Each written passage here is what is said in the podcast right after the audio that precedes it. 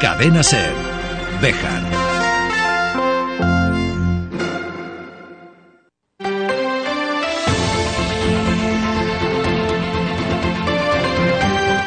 Hoy por hoy Bejar. David Sánchez.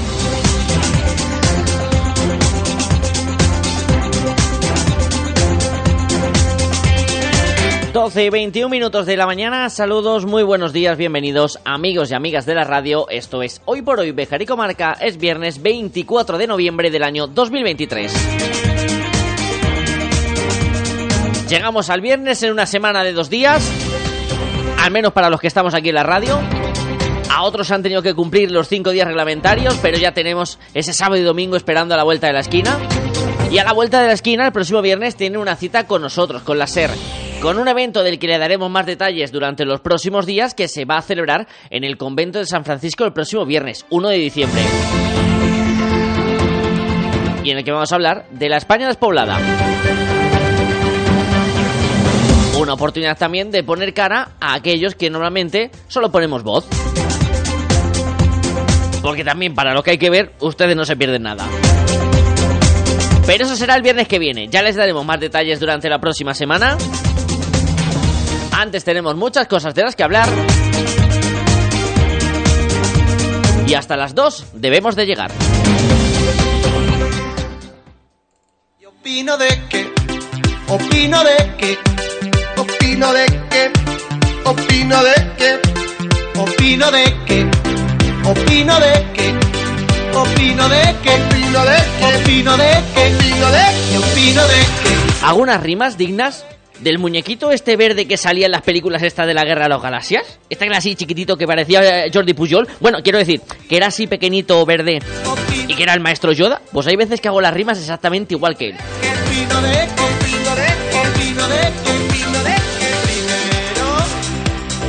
En un programa que hasta las 2 debemos llegar, en el que vamos a hablar de varias cosas. Por ejemplo, de ese dispositivo de búsqueda que se va a desarrollar el próximo fin de semana, 2 y 3 de diciembre, para tratar de localizar a José Antonio Martínez. Vamos a hablar con Mercedes Gasco, su mujer, que nos va a contar los detalles de ese dispositivo que se está preparando. Y escribo en mayúsculas.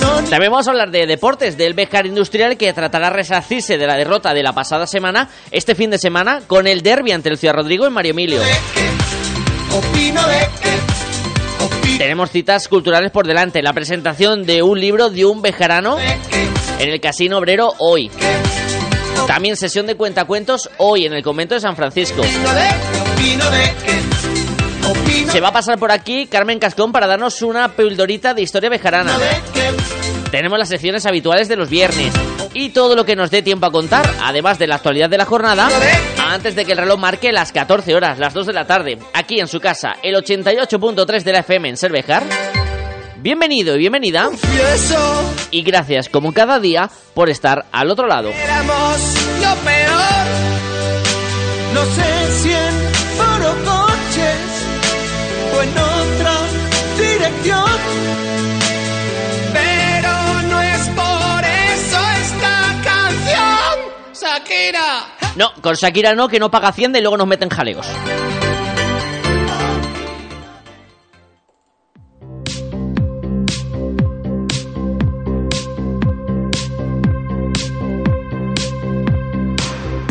Ya pagamos otros por ti, ¿eh, Shaki?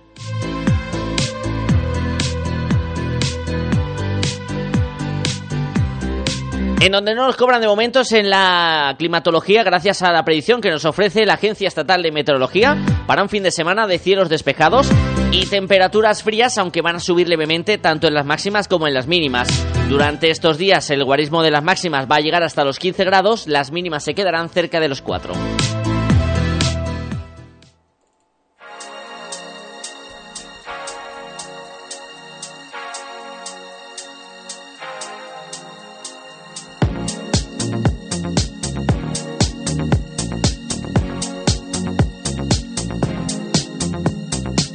Mañana es 25 de noviembre, Día Internacional para la Eliminación de la Violencia contra las Mujeres, que en la ciudad de Bejar va a tener diferentes actos en los que sobre todo se va a recordar a Charo, la mujer asesinada en verano por su pareja en la ciudad textil.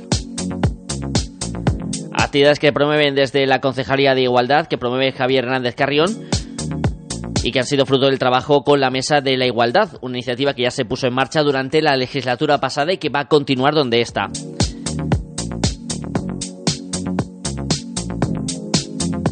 Las actividades de cara a este 25N comenzarán esta tarde en el convento de San Francisco a partir de las siete y media con la performance Mariposas en homenaje a todas aquellas mujeres asesinadas por sus parejas o exparejas, con atención especial a la asesinada en la ciudad de Béjar, a Charo Martín.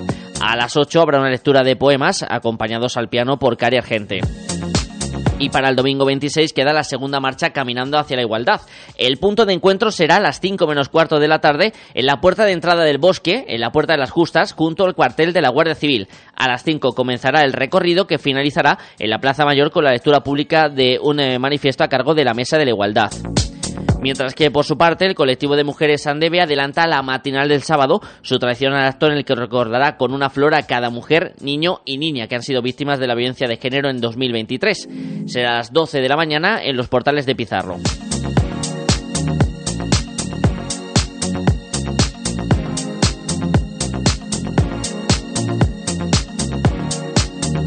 También en este fin de semana se va a conmemorar el 74 aniversario del fallecimiento del escultor vejerano Mateo Hernández con diferentes actividades preparadas desde el consistorio. Una de ellas, la tradicional ofrenda floral, que tendrá lugar mañana, 25 de noviembre, a las 12 de la mañana, en el cementerio de San Miguel mientras que habrá jornadas de puertas abiertas en el Museo Mateo Hernández durante este sábado y domingo, con visita guiada ambos días a la una de la tarde. El horario de apertura será mañana sábado de 11 a 2 por las mañanas y por la tarde de 4 a 7, mientras que el domingo solo en horario de mañana de 11 de la mañana a 2 del mediodía. Una manera de descubrir la obra de nuestro escultor más internacional, Mateo Hernández, conmemorando el 74 aniversario de su fallecimiento.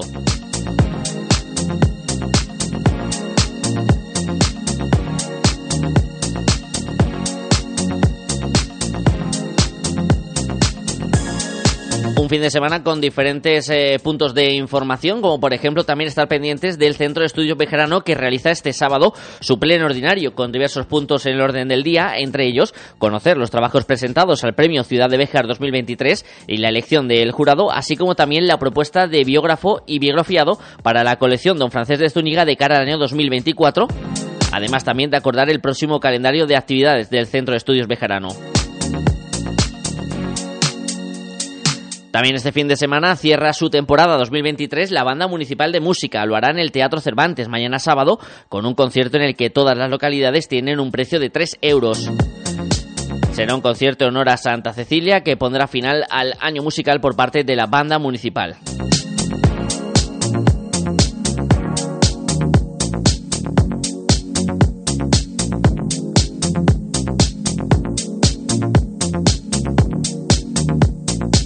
Otra cita que tenemos entre el viernes y el sábado, en este caso deportiva, con la selección española femenina de las Guerreras Promesas, que van a disputar dos partidos amistosos frente a la selección de Portugal en el pabellón municipal Antonio Sánchez de la Calle. El primero de ellos hoy viernes a las nueve menos cuarto de la noche, el segundo mañana sábado a las seis y media. Ambos partidos tienen entrada gratuita.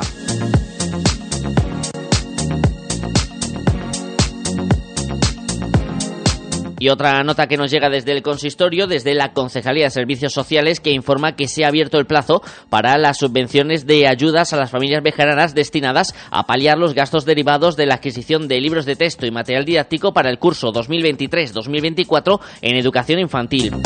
Desde este viernes se pueden realizar las solicitudes que se deben presentar bien sea en el registro de entrada del consistorio o a través de la sede electrónica del ayuntamiento. Para más información pueden ponerse en contacto con el Departamento de Servicios Sociales, ubicado en el convento de San Francisco, en horario de oficina de lunes a viernes, eh, desde las 9 y media de la mañana hasta las 2, o a través del teléfono 923 40 0115. 12 y 30 minutos de la mañana, vamos a hacer una pequeña pausa y a la vuelta nos estará esperando Gasco, la mujer de José Antonio Martínez, el montañero catalán desaparecido en la Sierra de Béjar y Candelario eh, desde hace 11 meses y al que se va a tratar de volver a localizar con un eh, marco dispositivo de búsqueda que se está preparando para el día 2 y 3 de diciembre. Nos lo cuenta a continuación, aquí en la SER. Seleccionado en el campo, con la maduración óptima y con todo el sabor de la brasa. Jornadas del buey en Restaurante La Plata el verdadero sabor de la carne para los paladares más exigentes. Restaurante La Plata, en la entrada de Bejar. Reserva tu mesa en nuestra web y en el 923 400 282. Antes de que las calles se inunden de renos, camellos y pajes reales, aprende a conducir con Autoescuelas España. Apúntate este mes en Autoescuelas España y comienza el 2024 con tu carnet de conducir. Toda la info en autoescuelaspana.com y redes sociales. Agrovejar es mucho más que tu centro de soluciones para ferretería, jardinería, agricultura y nutrición animal. En Agrovejar te ofrecemos asesoramiento experto y profesional. Además, cada semana presentamos ofertas exclusivas como la promoción actual en Pellet. Agrovejar, junto al cuartel de la Guardia Civil, en la subida a El Bosque. ¿Tienes un gran consumo de energía eléctrica? Ponte en manos de un verdadero profesional y ahorra mediante una instalación de autoconsumo. En Gamo Energías llevamos 20 años realizando instalaciones fotovoltaicas. Nos ocupamos de todo el proceso, diseño previo, montaje, legalización y mantenimiento posterior. Gamo Energías, ingeniería especializada en energías renovables, empresa instaladora autorizada. Gamo Energías, el sol sale para todos. La cadena Ser presenta La España despoblada. Recorremos nuestro país para poner foco en el reto demográfico. El viernes 1 de diciembre estaremos en Béjar, en la provincia de Salamanca. Hablaremos sobre emprendimiento, políticas activas, acción social, desarrollo en enclaves rurales o trabajo entre administraciones para frenar la despoblación.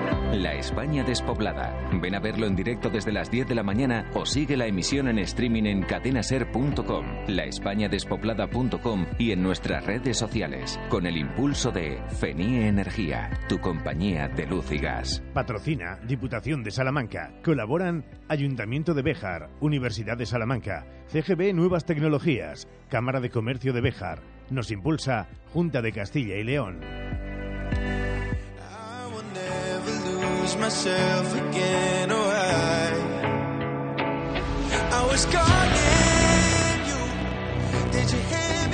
En pocas fechas se cumplirán 11 meses desde el momento de la desaparición de José Antonio Martínez en la Sierra de Béjar y Candelario, aquel fatídico 29 de diciembre que queda marcado en eh, la familia que sigue esperando alguna noticia y también sigue en proceso esa búsqueda intensiva que se está realizando, que no se ha abandonado con sus diferentes altibajos, pero que sigue realizándose a día de hoy. Mercedes Gasco, esposa del montañero desaparecido, buenos días. Hola, buenos días, David. Gracias por atendernos nuevamente, Mercedes. Ya se va acercando también esa fecha de, del año, esa fecha simbólica. Imagino que eso también afecta un poco al ánimo de cómo van pasando estos días, ¿no? Pues sí, muchas gracias a ti, eh, David, siempre. Eh, pues nada, que eso, que falta un mes y yo aún no me lo creo, la verdad. No me creo que estemos viviendo lo que estamos viviendo, pero bueno, es así y así hay que aceptarlo. Hoy queríamos hablar contigo sobre todo, Mercedes, porque de cara a ese próximo fin de semana de inicios de diciembre se quiere realizar un macrodispositivo quizás el más grande de los que se han desarrollado hasta ahora, siempre y cuando las condiciones climatológicas lo permitan, para tratar de encontrar alguna pista, algo que nos lleve a encontrar a José Antonio. Pues sí, eso es lo que, que lo que quieren hacer entre todos. A ver, la idea es eh, yo estoy en contacto, bueno, ya tuve la semana pasada una reunión con el jefe de gabinete del delegado del gobierno en Cataluña, en, Barcelona, que es el señor Carlos Prieto, eh, y entonces me explicó un poco cuál era la idea ¿no? de la coordinación. La idea es que eh, se aporten los recursos disponibles, ¿no? lo que se pueda, desde las diferentes delegaciones de gobierno de las tres autonomías implicadas de una manera u otra, ¿no? o sea, Cataluña, porque él nació aquí y, vivimos aquí, eh, obviamente Castilla y León porque es donde se perdió y Cáceres, por un lado porque la UCO, ¿no? Finalmente cuando pudo rastrear el móvil dijo que la señal se perdía en Tornavacas y porque yo nací allí también, ¿no? Y estábamos allí de vacaciones. Entonces, eso a nivel de gobierno central y coordinar también con los gobiernos autonómicos de Cataluña, o sea, de la Generalitat, de Castilla y León y de Extremadura. Esa es la idea, ¿no? Que aporten los recursos que puedan. Desde, la, desde el Gobierno Central será la Guardia Civil, eh, todo ello coordinado por el sí. ¿eh? que son los que han coordinado siempre. Y eh, desde la parte autonómica, pues serían, entiendo yo, que el 112, ¿no? Los de protección civil. Se suman también unos bomberos, que son unos bomberos de Alicante, que disponen de unos drones que por lo visto son súper especializados eh, se sumarán también los bomberos de Zamora, UCAS, QSD, más mm, varios grupos de voluntarios que no han dejado de subir en ningún momento a la sierra, cuando lo ha permitido la meteorología. Y contarán con el apoyo, la previsión meteorológica que les hará la EMET eh, el lunes de esta semana y miércoles. Eh, si ya la EMET dice imposible, pues imposible, ya está. Y si no, pues el mismo viernes volverán a tener otra, otra previsión meteorológica exactamente de la Sierra de Bejar para el fin de semana. O sea que a ver si nos acompaña un poco el clima de esta, esta, en esta ocasión. Esperemos que la climatología acompañe para poder desarrollar esa búsqueda los días 2 y 3 de, diciembre. Imagino que en caso de que la climatología eh, lo impida, la intención es realizar esta búsqueda, Mercedes, en el momento en el que se pueda, en el que se abra una ventana, que no es un hecho esporádico decir este fin de semana sí o sí, sino que también se va a dejar la alternativa de intentar buscar una ventana.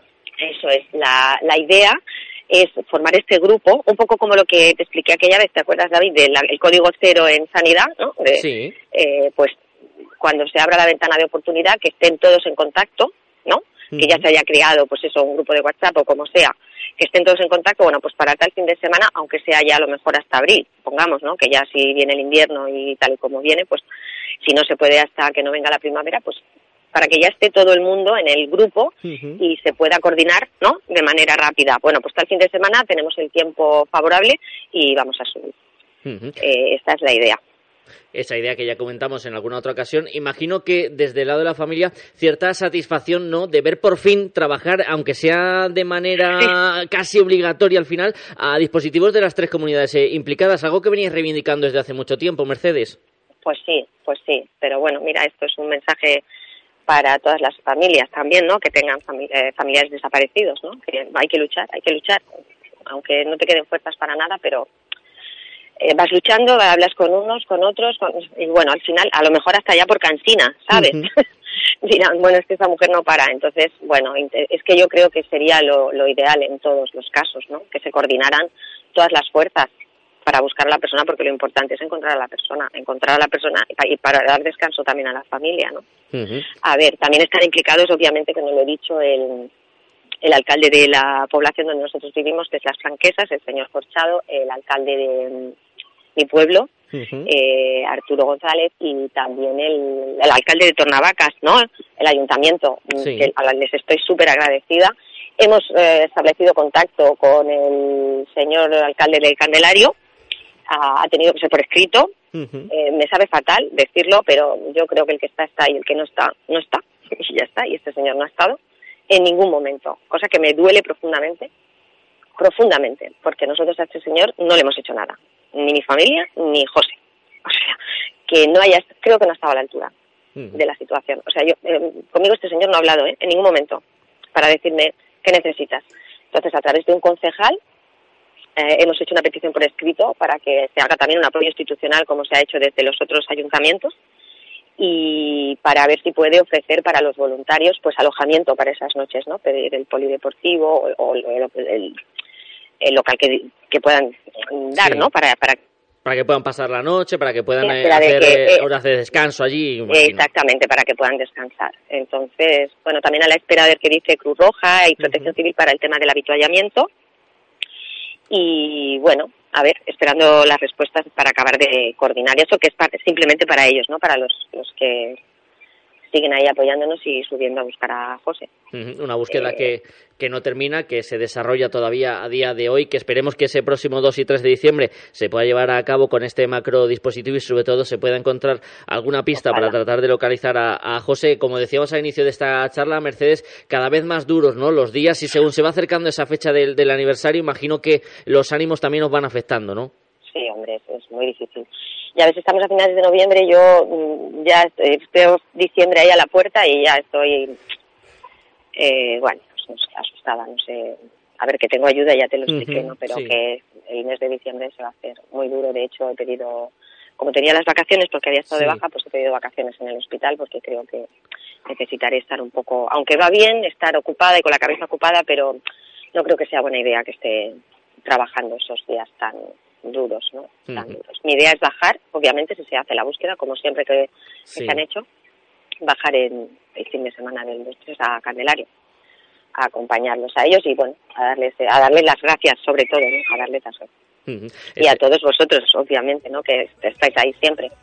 Ese agradecimiento al que nos sumamos poniendo nuestro granito de arena y que ojalá eh, antes de que finalice este 2023 tengamos alguna noticia que nos lleve hasta José Antonio Martínez. Mercedes Gasco, esposa, muchísimas gracias por habernos atendido en esta mañana. Quedamos en espera de que el tiempo acompañe y a ver cómo se desarrolla esa búsqueda que obtenga algún resultado. Esperemos. Ojalá, David. Ojalá. Muchísimas gracias por todo. Gracias a ti, Mercedes, y un beso y un abrazo muy grande para toda la familia de José Antonio. Esperemos que pronto tengamos noticias de él. 20 minutos, 20 minutos para la una. Cambiamos el tercio. Estamos de viernes en Cervejar.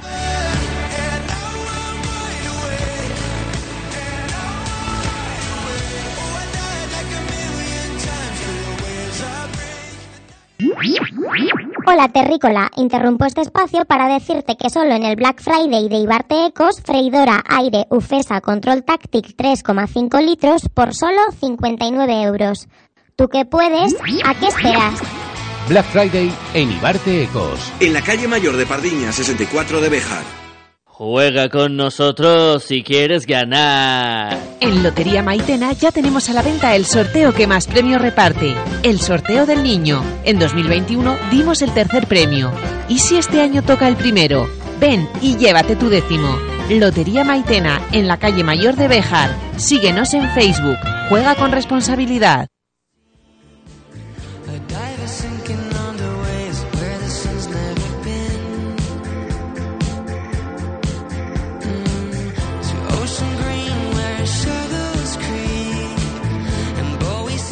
Hay una cita muy especial este próximo domingo en Mario Emilio. Antes de hablar del compromiso del futuro, hablaremos también del pasado, de que se rompió esa racha positiva que llevaba el Club Deportivo Bejar Industrial La Cobatilla en la Primera División Regional de Aficionados. Entrenador José Cano, muy buenos días.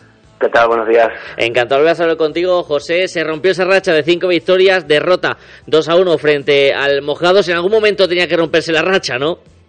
Sí, está claro. Eh, esto es fútbol, eh, no hay ningún equipo que gane todo. Es más, eh, tampoco creo que haya muchos que hayan conseguido cinco victorias consecutivas. Bueno, nosotros ahí lo tenemos, puntos que han subido a nuestro casillero y, bueno, pues a seguir. ¿no? ¿Qué análisis hacemos del partido del pasado fin de semana, mister? Bueno, pues eh, después de darle, darle vueltas al asunto, pues me sigo quedando con las sensaciones de de, después del partido, las, las mismas que tenía. ¿no? Eh, creo que futbolísticamente lo hicimos fenomenal. Creo que, bueno, hay que estar, hay que seguir estando orgullosos y creo que lo seguiremos estando siempre de, nuestro equipo, de nuestros chicos, del trabajo, de, del punto honor, de, de, la pelea y del fútbol que, que estamos poniendo sobre la mesa. Eh, en ese sentido, pues bueno, hicimos un partido excepcional. Eh, pero bueno, después por otra parte, pues un poco lo mismo de siempre. Decisiones que nos condicionan, eh, situaciones en donde, bajo mi punto de vista, eh, no se trata a todo el mundo por igual y, y, bueno, pues al final acabamos perdiendo el partido en el minuto 97 o 98 otra vez y, bueno, pues con cara de tontos. pero bueno, esto, esto es así y tenemos que seguir. Habrá que seguir mirando hacia adelante. Un eh, partido en el que quizás la derrota duele un poquito más, mister, viendo que se va en último instante, porque es verdad que empata el Béjar en los minutos finales y es en ese tiempo de, añadido cuando llega el segundo tanto del mojado. No sé si también sensación de, de rabia, de no haber sabido atar ese punto que se había conseguido rescatar. Eh, a ver, hay un poco de todo. Cuando analizas analizas la situación hay un hay un poco de todo, pero es que creo que no se tiene que llegar a ese a ese punto, ¿no? Creo que, el partido tiene que terminar antes y, como te digo, eh, hay decisiones que, que nos condicionan. Eh, volvemos a lo mismo. Sí, es una situación de rabia, pero pero a la vez mm, yo es que estoy, estoy muy satisfecho. No puedo no puedo decir otra cosa. Estoy muy contento con el trabajo con el trabajo de la gente, con cómo lo estamos haciendo, con el compromiso y bueno, eso es lo que con lo que me quedo, ¿no? Mm, tenemos que seguir, eh, preparar el partido del próximo domingo y, bueno, pues a ver si tenemos suerte, seguimos haciendo las cosas como las estamos haciendo y, podemos ganar el partido. Un partido muy especial el de este domingo, a las 4 de la tarde llega un viejo conocido de la afición textil, el Ciudad Rodrigo hasta Mario Emilio. Eh, mister, antes de entrar en lo que va a ser el partido actual, no sé si te vienen a la mente muchos recuerdos, ¿no? De un rival que casi es un clásico, ¿no? De los enfrentamientos del Béjar Industrial. Total, es un clásico tanto en Béjar como, como en Ciudad Rodrigo, dos equipos que siempre, bueno, pues han estado ahí un poquito, un poquito pues eh, a la par, peleando evidentemente cada uno por, por sus intereses, pero pero bueno, de donde estos derbis pues son son interesantes, además nos vamos a encontrar a un equipo que viene en, una dinámica fenomenal, un buen equipo y, bueno, vamos a ver si lo podemos contrarrestar. Mm, ¿Cuál puede ser la clave del encuentro, mister? ¿En qué tiene que ser el Bejar Industrial eh, claro, conciso, a la hora de que el próximo domingo la victoria se quede en casa? Pues eh, mira, yo comento con los chicos últimamente que bueno, pues que lo estamos haciendo muy bien, que lo primero que tenemos que hacer es eh, mentalmente estar fuertes y, llenarnos la mochila de pues de esas eh, de esas situaciones, de esas situaciones que estamos que estamos tratando, que estamos que estamos jugando fenomenal, todas esas cosas que estamos haciendo bien, que lo tengamos que lo tengamos por delante, ¿no? a partir de ahí, pues bueno, evidentemente nuestro juego nuestro juego de siempre eh, ser, ser fuertes, ser fuertes defensivamente y después pues intentar intentar eh, jugar nuestras cartas en, naciones ofensivas, ¿no? Un partido que al jugarse en casa el público va a ser factor fundamental, Mister, y también eh, las de que se desplacen desde Ciudad Rodrigo va a ser un, un partido en el que se espera mucho ambiente.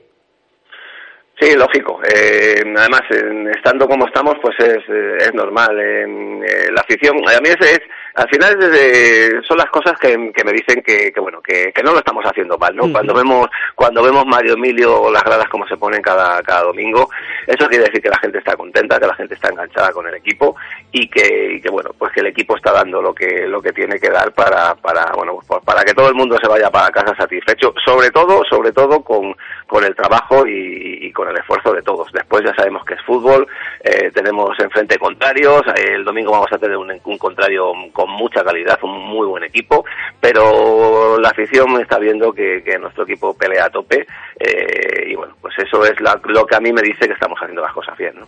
Y seguro que con ese buen trabajo se vuelve a la senda de la victoria. La cita este domingo a las 4 en Mario Emilio, un partido muy especial, ese derby frente al Ciudad Rodrigo, una fiesta del fútbol eh, modesto. Mister José Cano, gracias por atendernos en esta mañana y esperemos que los tres puntos se queden en Mario Emilio.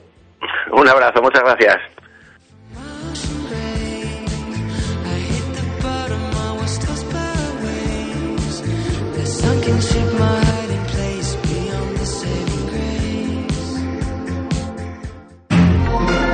Cadena Ser.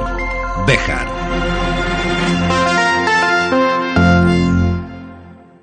Impactante Black Friday en Salón de Belleza Marta. Hasta el 25 de noviembre, 25% de descuento al adquirir de uno a tres servicios diferentes. Ideal también para regalar. Black Friday en Salón de Belleza Marta. Bejar. Ofertas para esta semana en el supermercado Unide Market y en carnicería Charcutería Tres Picos. Filetes ternera primera a 9,98 euros el kilo. Cinta de lomo de cerdo a 6,85 euros el kilo. Panceta 5,98 euros el kilo.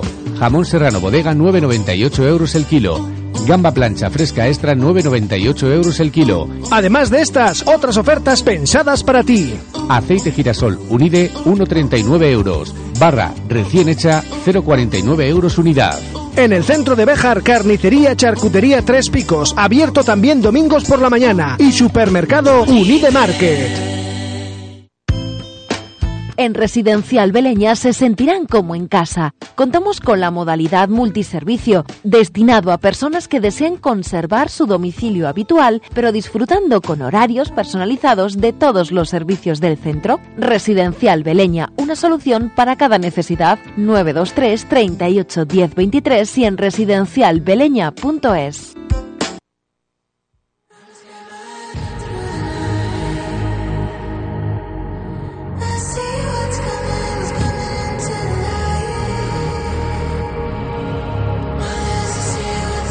Este último viernes del mes de noviembre hay cita nuevamente en esas sesiones de cuentacuentos que organiza la Biblioteca Municipal del Ayuntamiento de la ciudad de Béjar. Unos cuentos muy especiales hoy, en la que la luz va a ser el protagonista y que nos llegan de la mano de Titirisueños y de Arancha Cañada. Hola Arancha, buenos días.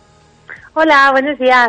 Encantado de volver a saludarte, Arancha. Imagino que con ganas, ¿no? De regresar a una ciudad como Béjar, en la que ya has estado en otras ocasiones, y que me gustaría que hicieras una pequeña valoración de cómo se portan los, el joven público bejarano.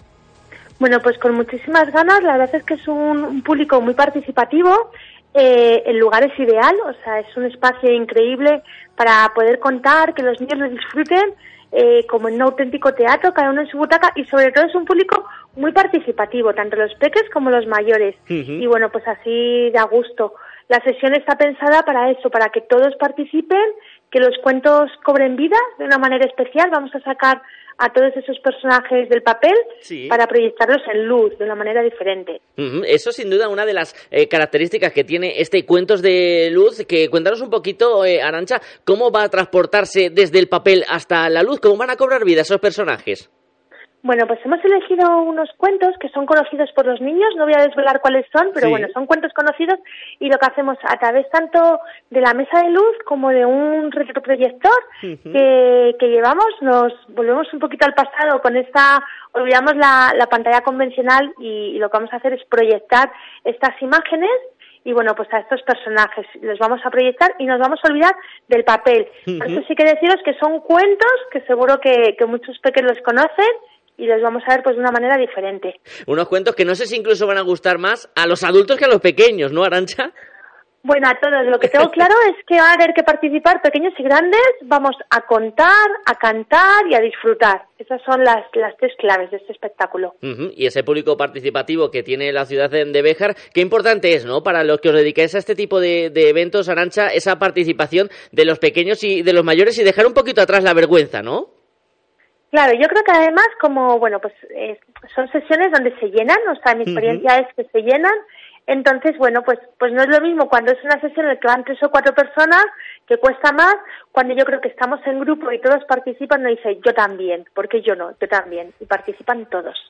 Dejarse llevar por esa magia de, la luz, abandonar ese papel tradicional, entrar en las nuevas tecnologías, entre comillas, no arancha, que también es un poco eh, ese rival al que hay que irse actualizando, ¿no? A esos pequeños que cada vez van más común eh, pantallas y elementos electrónicos.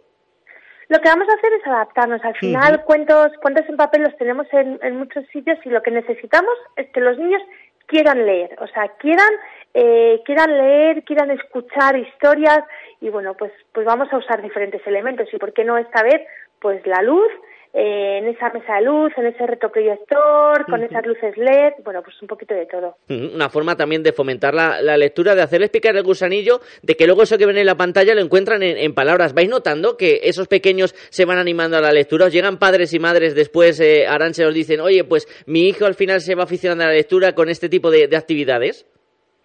Sí, sí, sobre todo cuando acaba la sesión cuando estas sesiones se hacen en bibliotecas, eh, o bueno, en este caso en el salón de actos, que encima está la biblioteca, cuando termina la sesión, los niños dicen, vamos a coger un libro, o vamos a la biblioteca, o entonces siempre queda este gusano y muchísimos, cuando acaban la sesión, los siguientes es ir a buscar cuentos, digamos que es como la continuación.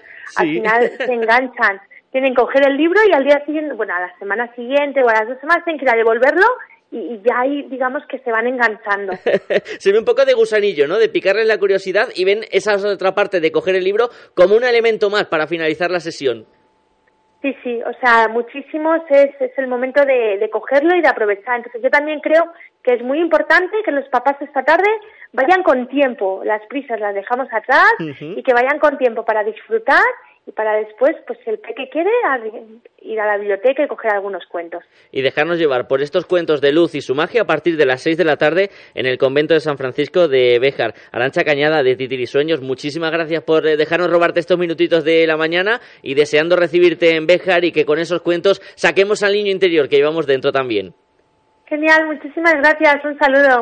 Un saludo, Arancha. Muchas gracias. Estamos a punto de llegar a la una de la tarde. Vamos a cerrar esta primera hora, porque después de las noticias hay más Béjar y Comarca, con la reflexión al aire que lanza Fernando Saez de Miera.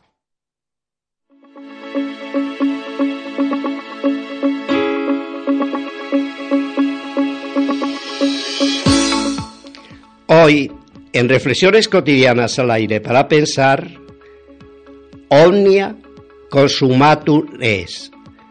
Todo está consumado.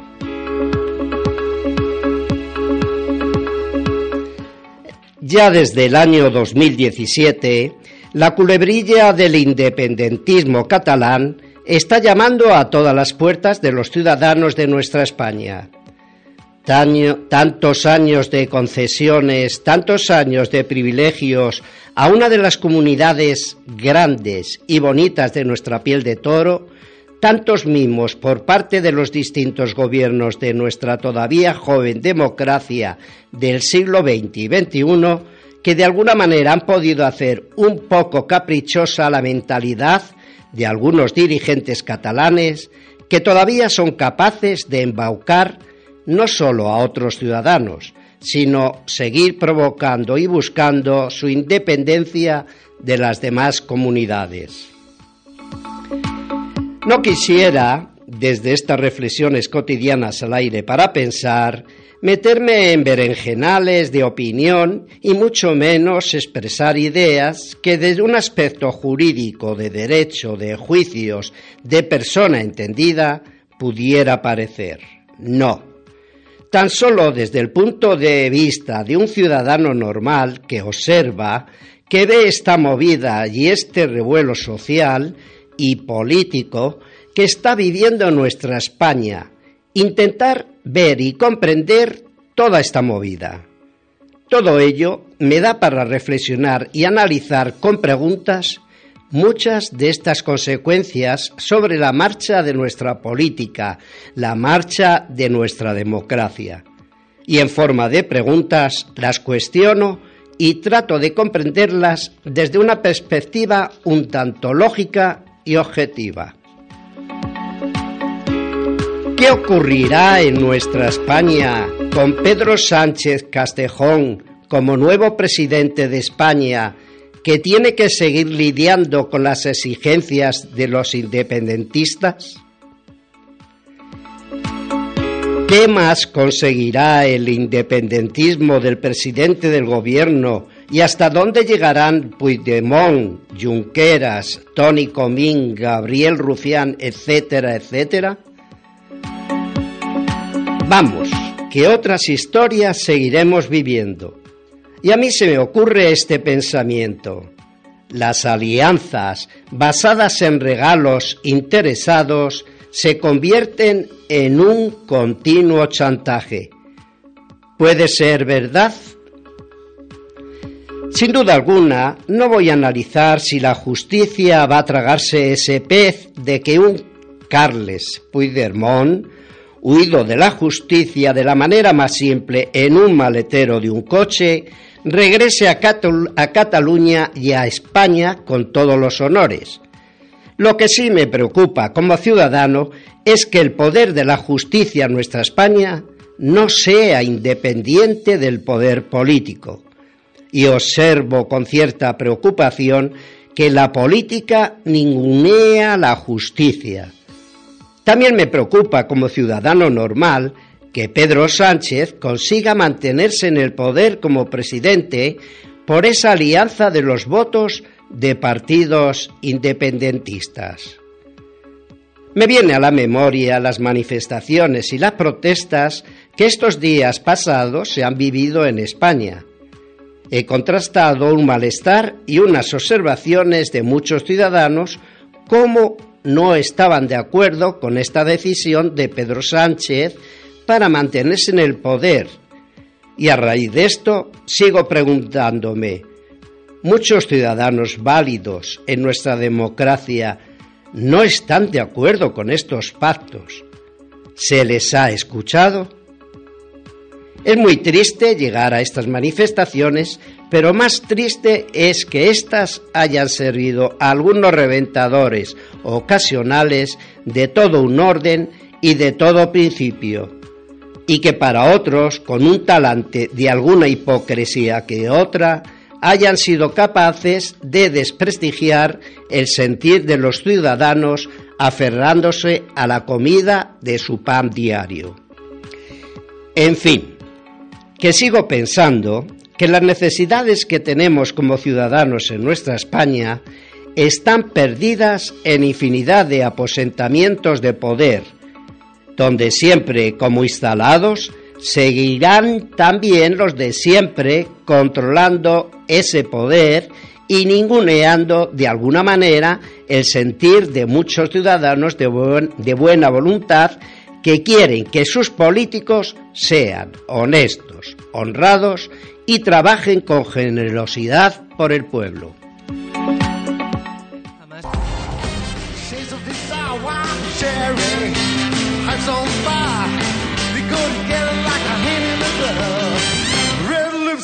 Think I'm in love. I'm to the bottom, front to the back. 13 horas, 6 minutos de la tarde. The like. O sea, 24 de noviembre y ya se ilumina hoy la Navidad en Vigo. 24 de noviembre. Hay cosas que no entiendo, desde luego. ¿Será que me he quedado anticuado en ese sentido? Bienvenidos, bienvenidas a la segunda hora de hoy por hoy Bejar y Comarca, hasta las 2 de la tarde. Y arrancamos con música.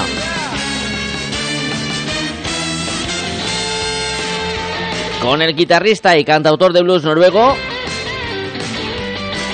Vidar Bax, que va a estar mañana en la Alquitara. A partir de las once y media de la noche, con un eh, precio de la entrada de 10 euros. Y donde vamos a poder escuchar temazos como este.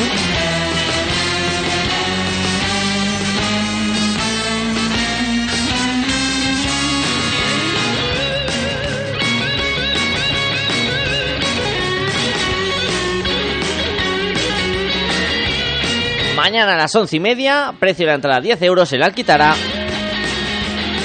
Vidar Bax Band.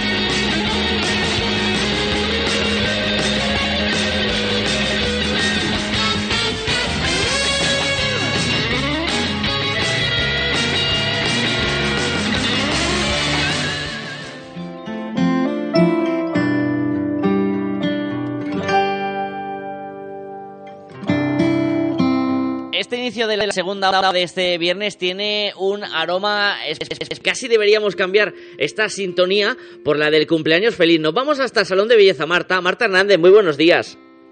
Buenos días, David. Encantado de volver a saludarte. Marta, debería cantarte aquello de cumpleaños feliz, pero no por Marta, sino por el salón. Cierto, cierto. Y, y se agradece el cántico, David. Bueno, pues sí, eh, Salón de Belleza Marta cumple hoy 42 años. Además, hoy exactamente, es decir, ha coincidido el día. Y bueno, pues deciros que son 42 años dedicados a una profesión que siempre he dicho que me apasiona y a la que he dedicado y seguiré dedicando y dedicaré pues la mayor parte de mi tiempo, ¿no? Y, y dime, dime. Te iba a decir 42 años ya, ni más ni, ni menos. Eh, Marta, además justo en este mismo día, en el que tal día como hoy arrancabas esta, esta aventura. No sé si es un día quizás más especial todavía por ello, por esa coincidencia en el calendario. Sí, cierto, cierto.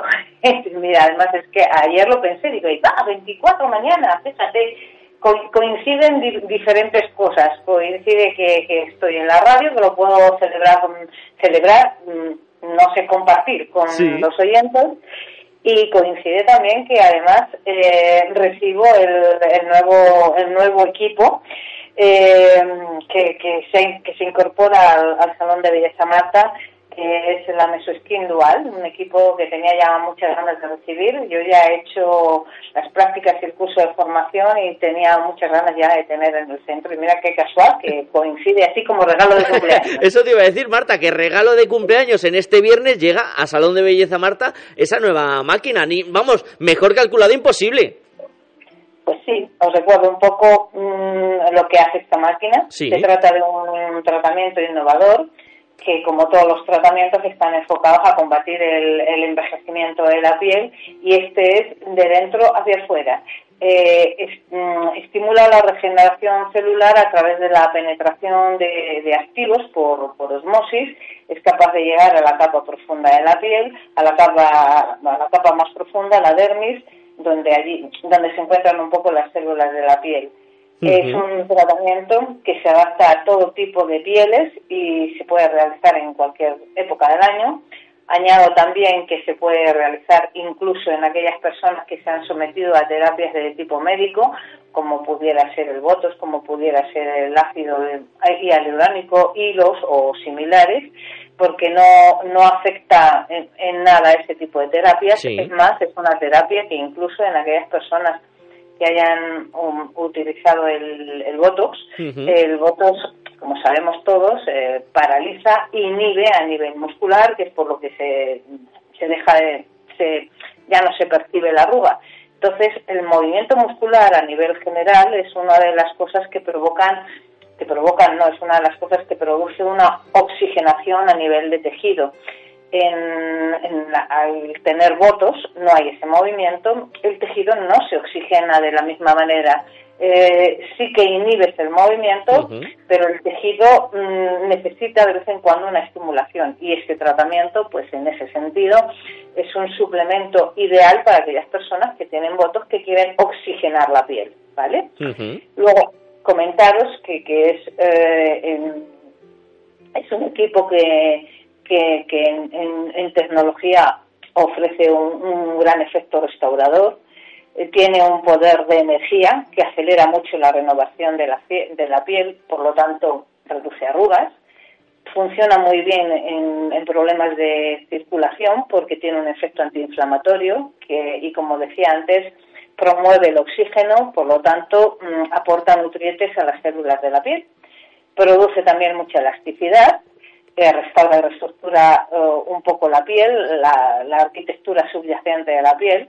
Como no, eh, mejora muchísimo la hidratación al penetrar, al facilitar la penetración de los activos en, toda la capa profunda y por lo tanto crea un escudo antideshidratación y tiene un efecto microbiológico porque regenera el entorno de la microbioma de la piel, ¿no? convirtiéndolo en, en una piel más joven. O sea, todas esas cosas hace la Mesoskin Dual, fíjate.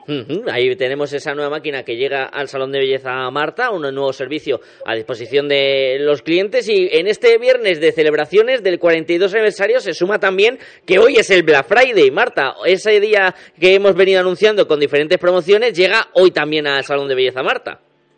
Pues sí, hoy, hoy es el día en cuestión. y bueno, pues en Salón de Belleza Marta, como todos sabéis, hemos estado haciendo una promoción eh, con el 25% de descuento mm, en cualquiera de los servicios del, salón. Se podían y se pueden, porque todavía hoy se está a tiempo, eh, hoy y mañana mm, se podrán comprar eh, cualquier tipo de servicio con el 25% de descuento. Este tipo de compra se, se utilizará, en, hay opción de utilizarlo durante todo el mes de enero y durante todo el mes de, febrero, ¿vale? Lo compras ahora con un 25% de descuento, lo disfrutas después. Puede comprarse uno y bueno, y deciros que hemos, eh, yo hice una, he hecho una propuesta de que podría utilizarse para, para regalo y la verdad es que hemos vendido bastantes para, para regalo. Una persona puede comprar, insisto, de uno a tres servicios y uno de ellos lo puede regalar uno o dos o los que quiera, evidentemente. Y es una buena propuesta, dado que si lo queremos entrar en Reyes, tenemos después todo enero y todo febrero para, para disfrutarlo. Una forma de ya ir cumpliendo con esos regalos que están a la vuelta de la esquina y que pueden aprovechar tanto hoy como mañana en este Black Friday en Salón de Belleza Marta. Marta Hernández, muchísimas felicidades por esos 42 años al servicio de los vejeranos y vejeranas, que cumplan muchos más y charlamos dentro de unos días. Sobre todo, que disfrutes del día hoy también con los que tienes más cerca, que es un día muy especial. Muchas gracias, David. Gracias a todos.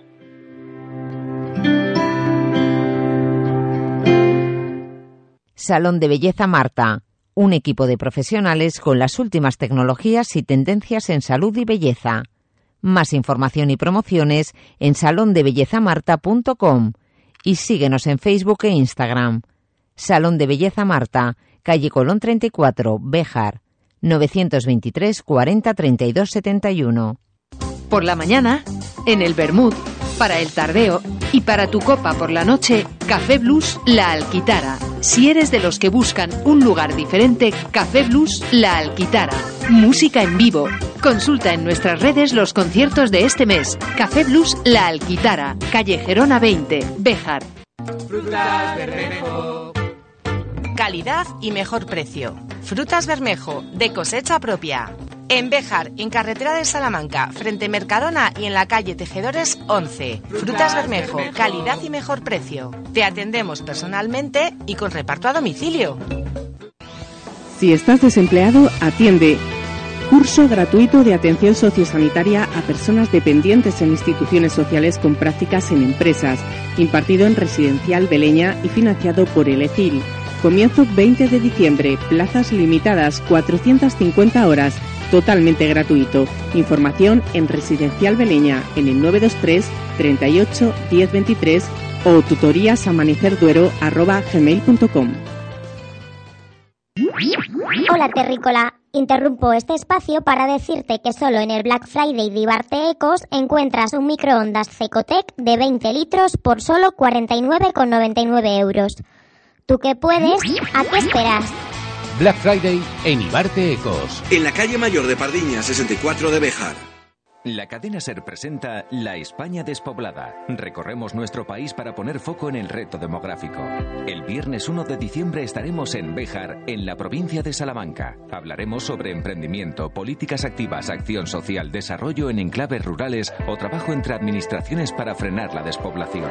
La España despoblada. Ven a verlo en directo desde las 10 de la mañana o sigue la emisión en streaming en cadenaser.com, laespañadespoblada.com y en nuestras redes sociales el impulso de FENIE Energía, tu compañía de luz y gas. Patrocina Diputación de Salamanca. Colaboran Ayuntamiento de Béjar, Universidad de Salamanca, CGB Nuevas Tecnologías, Cámara de Comercio de Béjar. Nos impulsa Junta de Castilla y León.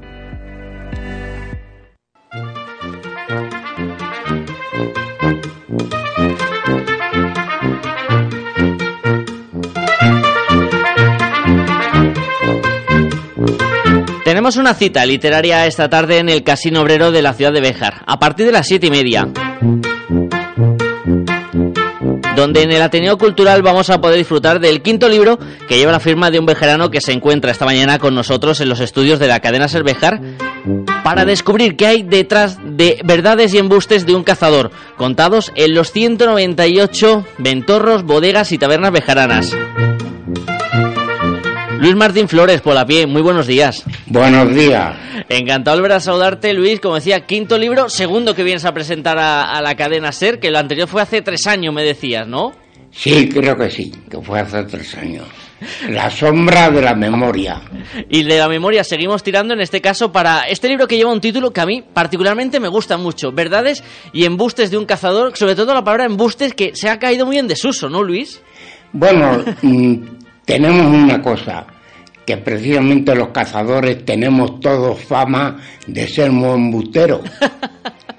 y hay cierto punto y cierta razón. Pero quiero demostrar con el libro que en realidad el embustero no es el cazador, sino quien está al lado del cazador. Y de ahí que yo me he hecho un dicho que dice, hay un dicho decidero que donde hay un cazador, cerca anda el embustero. Porque el cazador nos pasan cosas muy difíciles, que a lo mejor eso es lo que precisamente el oyente no se cree.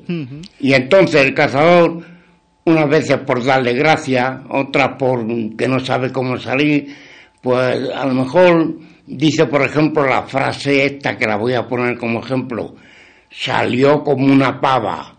Nunca. Una pava es una pava y una perdiz es una perdiz. No se pueden confundir, pero el cazador lo pronuncia y el que lo oye ya dice, confundió una pava con una perdiz. Sí. El embustero es él. Vamos a descubrir esta tarde quién es el embustero en esa charla que comenzará a partir de las siete y media de la tarde. Luis, cuéntame un poquito de dónde surge la idea de este nuevo libro, cómo fue el germen para que luego sea una realidad lo que tenemos en nuestras manos. Bueno, pues la idea surge porque me acuerdo de muchas cosas, muchas, que me pasaron en, en la época en que fui, bueno, en la época, puedo decir, en mi vida de cazador. Sí. Porque yo nací cazador. Empecé cazando ya con 6, 7 años, con aquellos cepos que teníamos. Ya cazaba en el pueblo. Y luego tenía un vicio, como le tenían todos los muchachos del pueblo, que era el coger los nidos porque la tórtola hace los nidos muy fácilmente en las encinas. Cuatro palitos, los justos para que se le queden allí los huevos y con eso tiene bastante para hacer el nido. Y de ahí empieza esa afición por la caza y también vamos a hablar de esas 198 ventorros, bodegas y tabernas bejaranas. 198, Luis, ni más ni menos. Esto surge de, de otra forma. Sí. Tengo al amigo Antonio Bri que me dijo un día, dice, ¿te acuerdas de los bares y tabernas que has conocido en Beja? Digo, pues muchos sí. Dice, sácame una relación de ello. Le saqué la relación y ahora cuando empecé a escribir el libro Embustes y Verdades de un Cazador, dije, pues qué mejor que poner las 198 bares y tabernas, ventorros y tal que han surgido.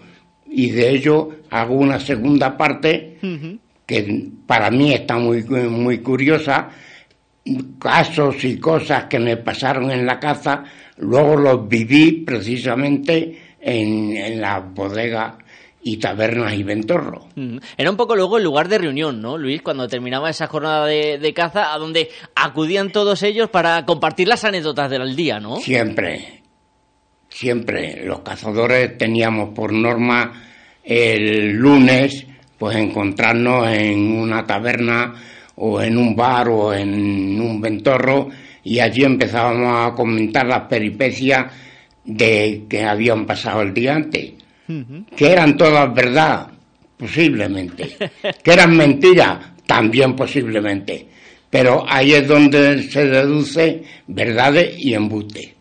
Va a haber que jugar un poquito también, según leemos, Luis, para descifrar cuáles son esas verdades y cuáles son esos embustes. ¿Tiene el lector que jugar un poco a ser detective? Sí, tiene que imaginarse lo que es fantasía y lo que es realidad. Lo que pasa es que ahí es donde viene.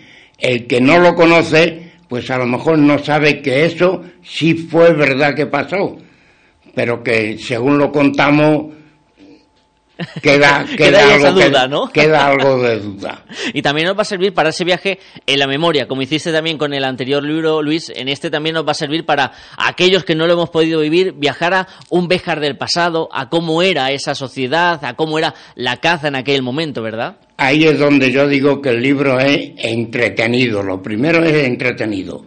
Lo segundo es instructivo, precisamente por eso.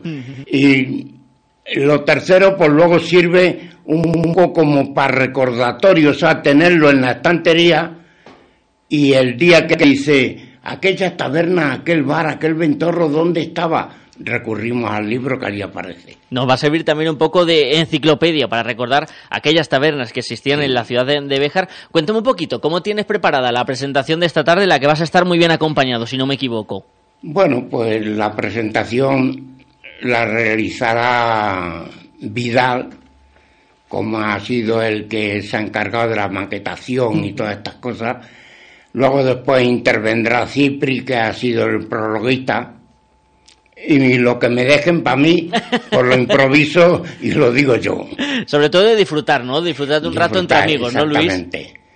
Que vayan y a entretenerlos un poco y luego después, pues como pasa siempre en estos casos, tener el éxito de que compren el libro. Se va a vender a un precio muy módico, 15 euros, y de los 15 euros, dos van destinados para la Asociación Bejarana contra el Cáncer. Un aliciente más para comprarlo, colaborar con esa asociación eh, vejerana. ¿Cómo ha surgido también este día de la colaboración, Luis? ¿Cómo ha surgido este día de destinar esa pequeña parte para la asociación vejerana de cada ejemplar? Pues te voy a decir una cosa. Estábamos en que no llegara a los 15 euros, en que tal, cual. Y de repente vino también la, esta otra segunda parte. Hay que tener preparado un dinero para devolver y tal. Y entonces yo dije, pues pongo 15, regalo dos y ya vendo a 13, pero son 15. Ujú. Y esos dos van para la asociación Esos vejerana. dos van a la asociación, que la cosa está muy clara. Yo el- esta tarde lo pongo a la venta, yo lo hablo. Y el lunes o el martes pasaré por donde Elías Fraile y de esta primera edición, de estos primeros 100 libros, le entrego los 200 euros y saldamos una cuenta. Por supuesto, también con ese buen detalle, esa solidaridad que caracteriza a Luis Martín Flores eh, Volapié. 87 años, ni más ni menos, Luis. No sé hasta qué punto todavía nos quedan anécdotas por contar de Béjar, Luis. Tú que has hablado en tus libros, además, de diferentes temáticas siempre. Bueno, yo en el libro quedo muchas cosas por contar. ya de antemano he buscado las anécdotas que podían contarse sin comprometer, porque en todas, en todas meto a alguien, al que lo ha vivido, al que, al que lo ha pasado. Y entonces hay anécdotas que no se pueden contar porque, pueden comprometer a la persona y entonces me he tenido que sujetar y decir, esa no. Esas las guardamos para una segunda parte. Esa, exactamente. Luis, ¿tú crees que pueda llegar alguien que haya vi- vivido estas anécdotas contigo y le haga, como bien dices, en esos párrafos, se sienta reconocido y luego te diga, Luis, me acuerdo de ese día, me acuerdo de esa anécdota? Bueno, pues aquí te voy a decir una cosa. Por ejemplo, mi compañero Manolo Sánchez Capitán, que se le conoce por Manolo Mata, no sé por qué le llaman Mata, porque las perdices las mataba muy bien, pero a los animales como los perros no toca un perro. Y sin embargo, heredó de su padre y de su tío eso de mataperros. Bueno, pues a este se lo dije. Y lo primero que me contestó fue, de eso te acuerdas tú más que yo, pon las que quieras. Esa memoria privilegiada de Luis Martín Flores que nos va a permitir disfrutar hoy a partir de las siete y media con la presentación de verdades y embustes eh, de un cazador contados en los 198 ventorros, bodegas y tabernas bejaranas en el Casino Obrero de nuestra ciudad con entrada libre hasta completar eh, el aforo y además también con ese aliciente de esos dos euritos que se van a destinar a la Asociación Bejarana contra el Cáncer por cada ejemplar vendido. Luis, muchísimas gracias por haber estado este ratito de radio con nosotros y que quedas emplazado para el siguiente libro, porque se va a convertir en una tradición vernos cada cierto tiempo delante del micrófono y para mí siempre es un placer recibirte. Bueno, pues me gustaría, me gustaría, porque no, ya los años van pasando y cada vez pesan más. Pero bueno, yo creo que un par de años, un par de años sí, y tengo dos en mente. Uno que sí creo que le llevará a efecto. Y te voy a decir el título para que ya te imagines un poco con por dónde pueden ir. Es Sueños, ilusiones y jorobas. ya podemos intuir por Ya dónde, se- por dónde puede- viene. Ya se puede, se puede ver más o menos por dónde va. Y el otro, pues me gustaría que fuera la nueva ancianita, si en verdad, si en verdad se hacen esas obras que están haciendo falta y que ahora parece ser que hay lo más importante, dinero. Esperemos que se acometan esas obras necesarias en la ancianita y ojalá dentro de un tiempo volvamos a hablar con Luis Martín Flores con esos dos nuevos libros bajo el brazo. Antes, acudan esta tarde al Casino Obrero, siete y media, para conocer su último trabajo literario. Gracias, Luis. Gracias a vosotros por ofrecerme esta oportunidad. Agrovejar es mucho más que tu centro de soluciones para ferretería, jardinería, agricultura y nutrición animal. En Agrovejar te ofrecemos asesoramiento experto y profesional. Además, cada semana presentamos ofertas exclusivas como la promoción actual en Pellet.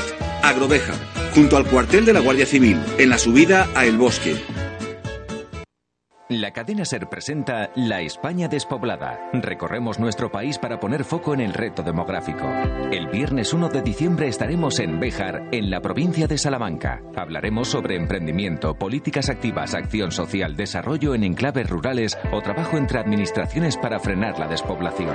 La España despoblada. Ven a verlo en directo desde las 10 de la mañana o sigue la emisión en streaming en cadenaser.com, laespañadespoblada.com y en nuestras redes sociales. El impulso de FENIE Energía, tu compañía de luz y gas. Patrocina Diputación de Salamanca. Colaboran Ayuntamiento de Béjar, Universidad de Salamanca, CGB Nuevas Tecnologías, Cámara de Comercio de Béjar. Nos impulsa Junta de Castilla y León.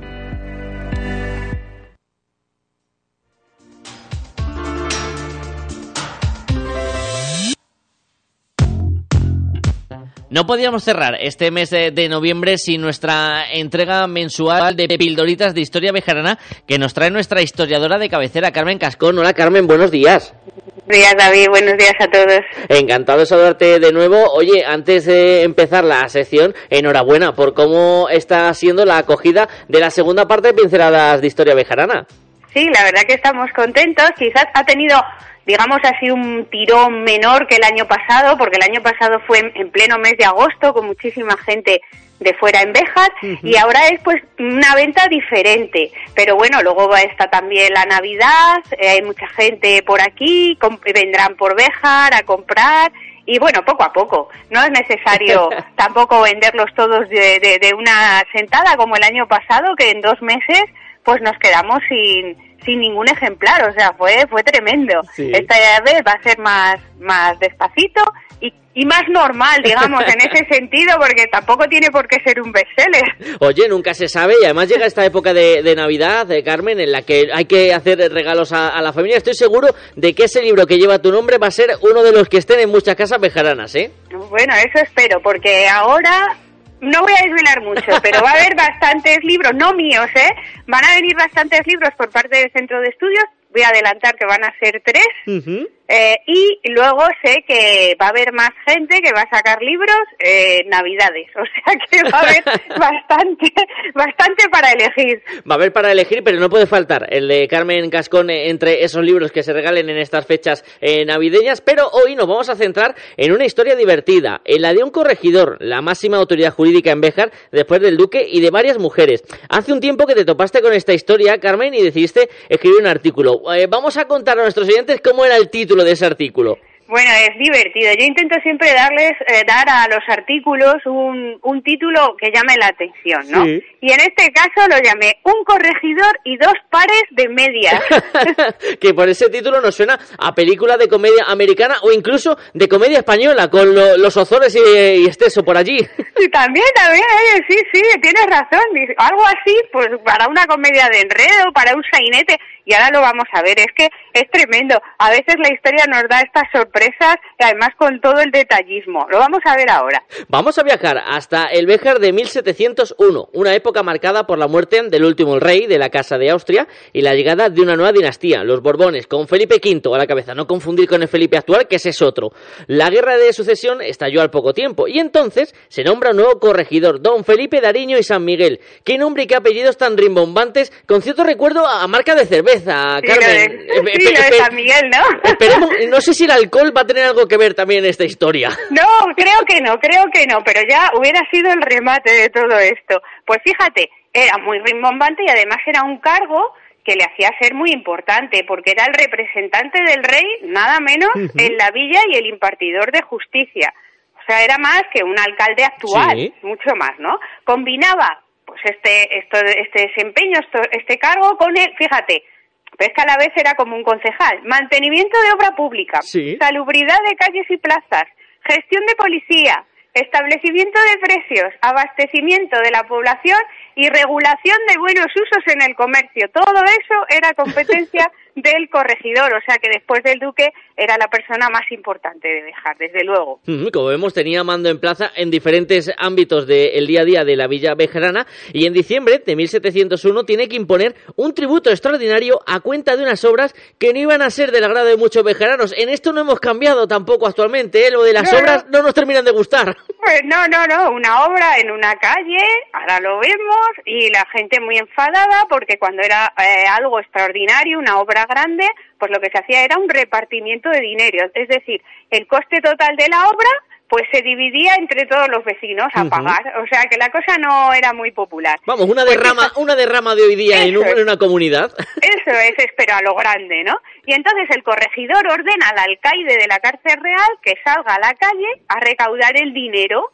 Y era un dinero destinado a pagar los jornales por el enrollado, o sea, el empedrado de la calle Mayor y de la calle Las Armas, ni más ni menos. Anda. No sabemos si era entero o era por trozos, no sabemos muy bien. Y a cada vecino de esas calles le correspondía pagar una cantidad, en este caso seis reales, hasta un total de 240 reales, que era una cantidad importante, porque los trabajadores habían amenazado con marcharse dejando la obra a media si no se les pagaba, o sea, casi una huelga, ¿no? Poco menos, ¿no? Como no nos pagáis, nos vamos, ¿no? Y a pesar de su afán recaudatorio, el pobre alcaide, que tenía un marronazo de miedo porque tenía que ir cobrando el impuesto casa por casa, Sí. volvió con las manos casi vacías porque los vecinos decían que no, eh, palabras textuales, que no iban a pagar blanca, blanca era una moneda de la época, aunque fuesen a cobrarlo 10 corregidores. Ahí tenemos eh, ese inicio de la morosidad en el año 1701 y que hizo entonces eh, el corregidor, eh, Carmen, con estos vecinos que no querían soltar la blanca. Pues en una tarde, te dice el documento, bien terrible de agua, estamos en diciembre, o sea que estaba lloviendo a mares, como uno de estos días de las semanas de aquí atrás, ¿no? El corregidor con su corte de oficiales, los oficiales eran como la policía, ¿no?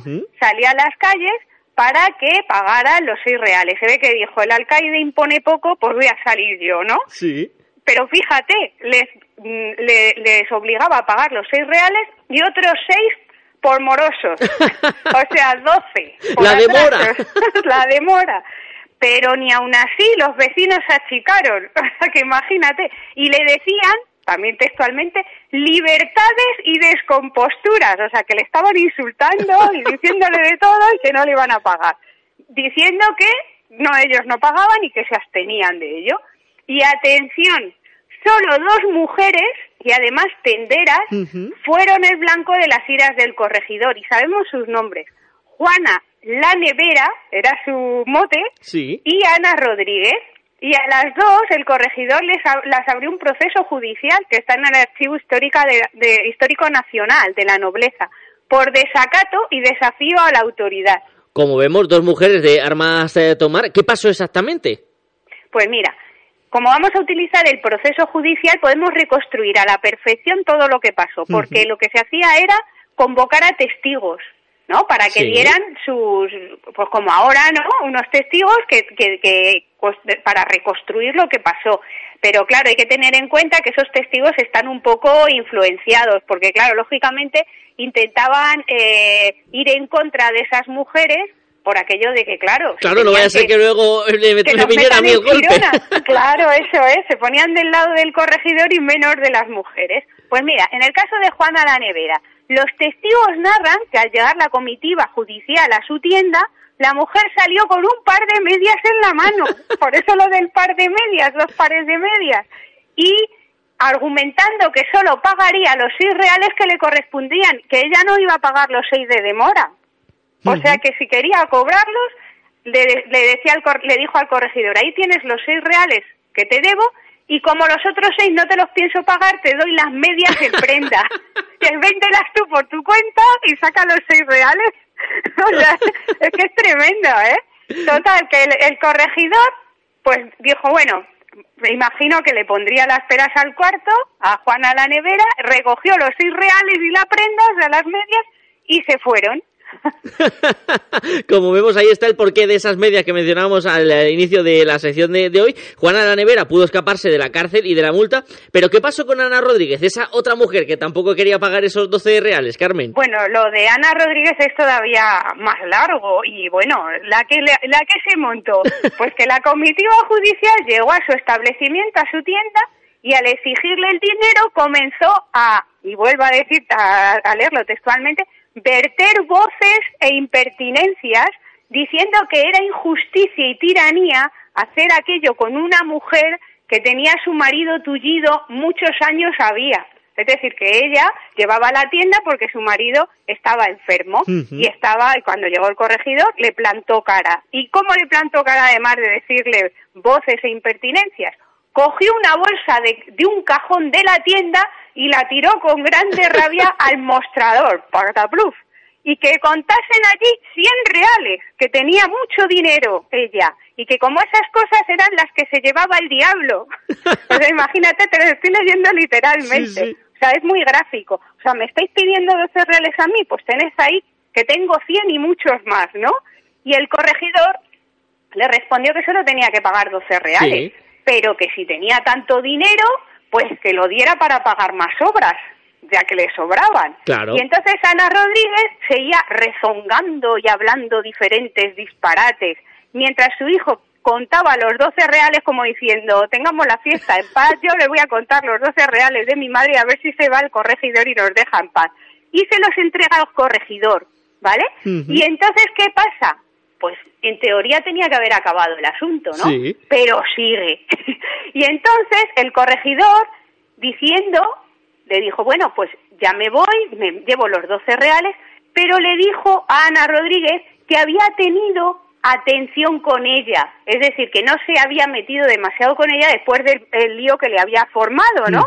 En no encarcelarla por desacato y que quedase con Dios, que él se iba y que ya había hecho su diligencia.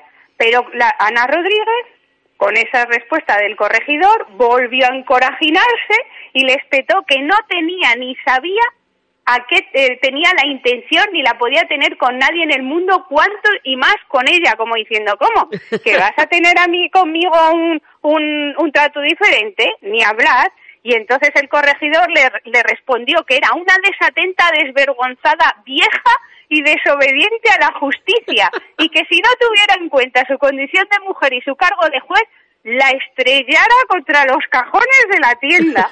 Como vemos, estaba poniendo ya la cosa muy tensa, ya había una situación eh, llegando a un conflicto y desde luego parece sacado de cualquier guion cinematográfico de comedia de, de enredo. A tanto detalle llega un proceso judicial en aquella época, Carmen, en la que incluso figuran ahí esas eh, citas eh, textuales. Sí, sí, tal cual, tal cual. O sea, esto luego citaban a testigos y lo van declarando. Pero fíjate que estábamos diciendo que los testigos se ponen casi siempre del lado de la justicia. Pero fíjate la frase que te acabo de leer. Sí. Que, que, que porque era una mujer que si no la estrella contra los cajones de la tienda. O sea, en plan violento ya. Y, y- y digamos que el corregidor era una persona con estudios, era un abogado de los reales consejos y solía ser noble. O sea, que imagínate la situación allí en una, en una tienda, en una mercería quizá, no sabemos, ahí eh, dando voces, el corregidor con su peluca, ¿no? Que lo estamos imaginando, Sí, sí, sí. Ana Rodríguez allí dándole voces desde el mostrador, vamos, es, es, es de enredo total. Pero es que además la película no acaba ahí porque dicen los testigos que las voces se oían desde la calle, con la comitiva del portal y ella dentro de la tienda, con un corregidor fuera de sus casillas y una Ana crecida. Ariño, el corregidor, acabó saliendo a la calle y le dijo a la tendera que saliera, que la iba a apresar. Y Ana, después de tiras y aflojas, salió portando una gran arca y se sentó en ella, plantada allí en el portal, diciendo que de allí no se movía, del, del arca. Total, que el corregidor decidió que se la subiera a su casa a la fuerza, por las oficiales que tenía allí, y la encerraran en el desván, vigilada por dos guardias, con orden expresa de que no pudiera bajar. Y el- la mujer, Ana, a pesar de que se resistió cuanto pudo, pues tuvo que ceder. Claro, se la llevaron casi en volandas al desván. No le quedó otro remedio. Imaginamos que este enredo con Ana acaba con ella presa en su casa. ¿O ocurrieron más cosas, Carmen? ¿Todavía quedan más capítulos en esta entrega de comedia? Sí, queda otro capítulo, no hemos acabado, porque resulta que el 15 de diciembre se ejecutó el auto de prisión contra Ana Rodríguez en la cárcel real, la iban a encerrar en el calabozo de las mujeres, la cárcel real es el ayuntamiento actual, el edificio Sí. del ayuntamiento, y además le habían puesto una pena de 50 ducados, que era una burrada, o sea, eso era pues para pagarlo durante años y años y años. Entonces el alguacil mayor se presentó allí en casa de Ana Rodríguez y, le- y dijo que la sacaran del desván. Y al llegar preguntaron a su yerno y a su hija, pero nada sabían de su paradero, que había salido aquella tarde de casa y no había vuelto. O sea que, fíjate qué lío, los apartaron de en medio, subieron corriendo a la parte alta de la casa donde se suponía que estaba encerrada y no la encontraron. Recorrieron cada alcoba, cada sala y Ana Rodríguez no estaba escondida en ningún sitio, había desaparecido. El corregidor estaba enfadadísimo No porque se había ido delante de sus narices. Emitió pregones para que cualquiera que diera con su paradero lo comunicara a la justicia. Y fíjate, ¿os acordáis de que Ana Rodríguez tenía el marido que estaba en la cama? Bueno, pues el marido de Ana, en la persona de su hijo, dado que él no podía salir de casa y moverse de la cama, pidió clemencia porque no tenía ninguna persona que cuidase de él, así como de su casa y de su familia. Le habían dado los médicos por desahuciado desde hacía muchos años y necesitaba de su mujer, claro. Pedían que la prisión de Ana se ejecutase en su casa, como antes, en la parte alta de la casa, como hasta el momento de la fuga, ofreciendo una fianza en caso de repetirse la huida. Y parece ser que al final el corregidor se acabó ablandando Sí. y dictó auto de prisión en la casa para Ana Rodríguez y el embargo de bienes, que vaya una multa grande, ¿eh? Eso por desacato a la autoridad, pero es que es de traca, o sea, la descripción de lo que de lo que ocurrió es tremenda. Le salió cara la aventura a Ana Rodríguez, aunque tuvo en cierta manera final feliz, con esa compasión final del corregidor, permitiéndole tener esa prisión en su propia casa y poder cuidar de su marido y su familia. Una historia curiosa que nos ha hecho viajar hoy hasta 1701 gracias a Carmen Cascón, que como siempre nos deleita con estas pinceladas de historia vejerana que a veces se alejan de lo más conocido para contarnos historias tan divertidas como esta. Carmen, muchísimas gracias y hasta la entrega del mes de diciembre, que habrá que preparar algo de cara a Navidad, ¿no? Sí, veremos algo de cómo se celebraba la Navidad en otro, en otros tiempos. A ver qué, a ver qué contamos, a ver si hay cosas curiosas también. Pues seguro que las encuentras y nos las haces eh, descubrir. Gracias, Carmen. Adiós.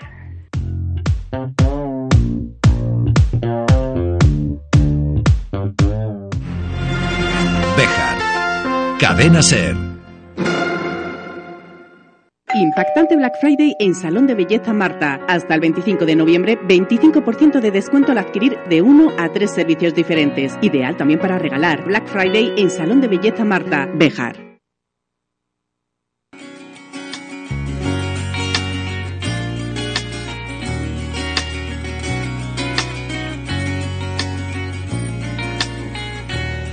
Ay, Juanjo, ¿cuánto te había echado de menos en estos días? Bienvenido de nuevo a la claqueta. Qué mentiroso eres, ¿eh? es, que, es que ya empiezan mintiendo. O sea, es tremendo, ¿eh? Este tío. Soy un poquito mentiroso a veces, pero te voy a Con lo decir bien una que está de verdad. ¿eh? vacaciones, me vas a tú a echar de menos a mí. Yo te echo de menos porque es como compartir un rato con un buen amigo. vale, vale. Juanjo, no por el tema laboral, porque en realidad de esto casi ni lo notamos como si fuera trabajo. Nos lo pasamos Eso bien sí es verdad. Que, que ni cobramos por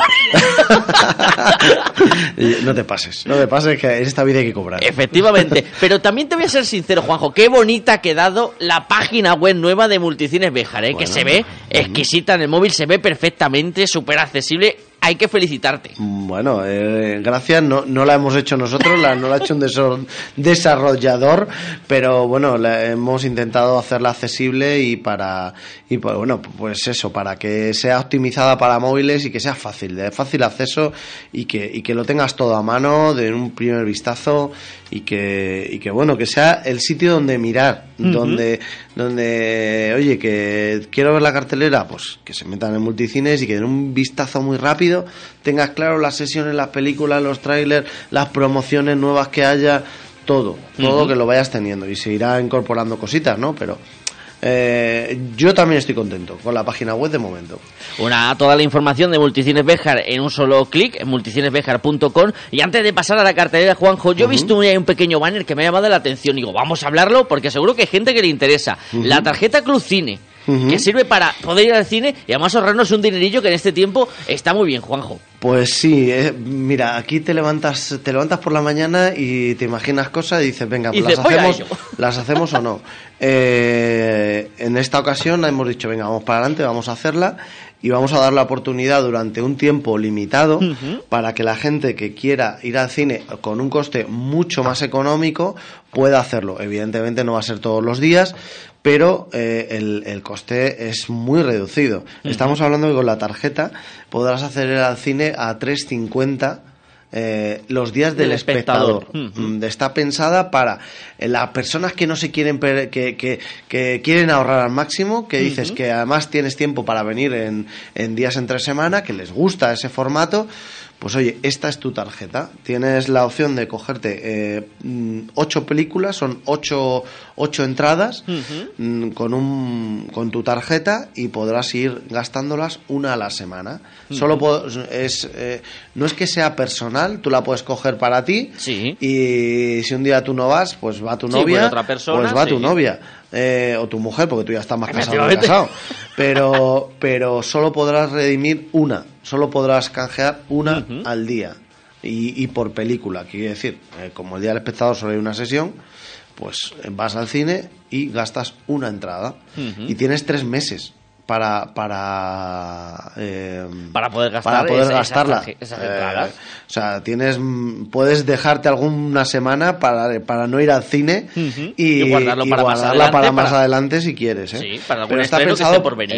está pensado para para gente que le gusta el cine que quiere que quiere eh, empezar a esto además con, con- está pensada también para, para estudiantes eh, para la gente de ingenieros para la gente de, de institutos Oye, eh, gente que quiere ahorrar y que quiere ir al cine y, que se, y que se meta en este tema. Pues oye, aquí la tienes esta tarjeta. 28 euros. Ujú, 28 euros, que esa promoción para que puedan asistir en ese día del espectador a un precio más reducido y, por ejemplo, disfrutar, entre otras, de Napoleón, Madre mía. de Ridley Scott. Madre mía, ¿Qué- la película qué que viene, ¿eh? Qué peliculón hizo en Gladiator. Yo siempre recuerdo ahí a ese, a ese Russell Crowe que se daba la vuelta y decía aquello, Juanjo, de soy máximo décimo Pues te, Meridio. te voy a decir una cosa. Eh, estuve cuando estuve en Italia aquí hace eh, unas Sí. semanas trabajando, coincidí en el evento. Russell Crowe. No, coincidí con el evento que me llamó mucho la atención con el actor de doblaje de Gladiator en Italia. Pero Ah, claro, amigo. nosotros eh, tenemos en mente nuestro, Nuestro Gladiator en español. pero allí tienen su Gladiator, ¿sabes? O sea, y allí este hombre era una eminencia, ¿no? Sí. Eh, igual que aquí tenemos muy claro cuál es la voz de Gladiator, allí también la tienen clarísimo y no es el nuestro. Efectivamente, es es el suyo. Y me da mucha atención eso. Y fíjate, es verdad, me, me lo has recordado. Y un tío súper con un carisma también. O sea, parece que los cogen a... Bien seleccionados Sí, sí, para que o sea, marquen. lo de las voces, eh, el doblaje. Mira, el otro día también, hablando de este tema de doblajes, eh, estuvimos, eh, mi padre estaba viendo eh, películas de, de otros tipos, porque sabes que intentamos traer mm, cine de otro, Sí. de otro tipo, y estuvimos viendo películas de Bollywood, que es que es una pena.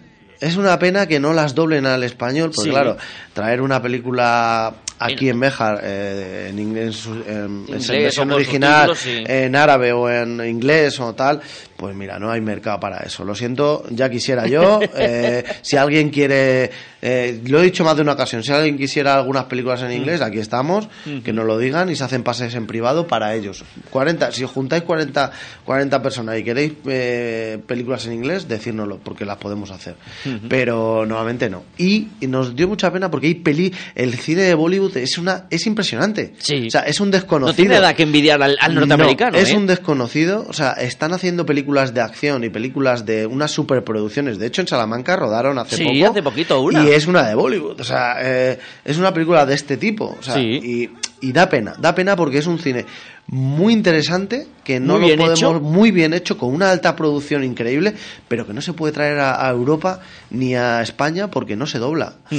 Veremos a ver si en el futuro se consigue Ahora, esos doblajes. La que se llega ese- fijo es sí. Napoleón. Napoleón, Napoleón. Napoleón. Napoleón, el que nos invadió, que vuelve otra vez para invadirnos, en este caso, las salas de cine. Ridley Scott vuelve a, a- a coger su varita mágica y a, y a poner es, el foco sobre uno de los personajes, mm, pues eso, más históricos eh, eh, de la humanidad, ¿no?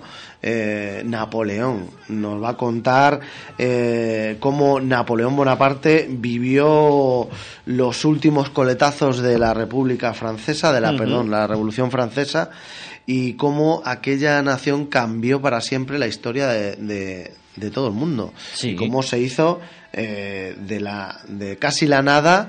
eh, pues emperador de emperador auto, se autoproclamó emperador. emperador o sea y cómo fue conquistando conquistando y conquistando Eh, a ver tenemos que tener claro que Ridley Scott es eh, Es muy suyo. es muy suyo y que ya ha dejado claro una cosa que tú sabes lo que dura la película David Pues a ver, una cosa es lo que quería Ridley Scott que durara, otra la duración real Exacto. al final. ¿En qué ha quedado eso? Eh, ha quedado en, en que Ridley Scott no está del todo conforme. No me sea, extraña. Porque le han quitado una horita de película. Si tú fíjate, ¿eh? una hora. La película que él eh, tiene en mente y la película que se ha rodado dura cuatro horas. Horas. Pero eh, cuatro horas en un cine. eh, pero podían haber hecho dos partes. Esto no lo han pensado. Porque ya que han hecho otras más, pues oye, pues haz dos partes, punto, no hay más. Eh, pues no, le han dejado la película en tres horas. O sea que hay una hora menos que no vamos a poder ver.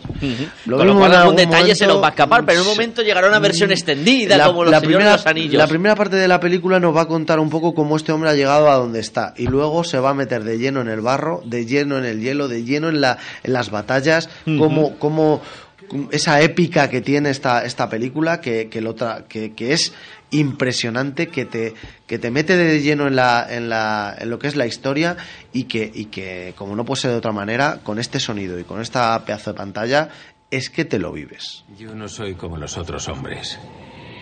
Generals gathered in their masses. ¡Fuera de aquí! Los que ostentan el poder solo me ven como un bruto, indigno de un alto cargo.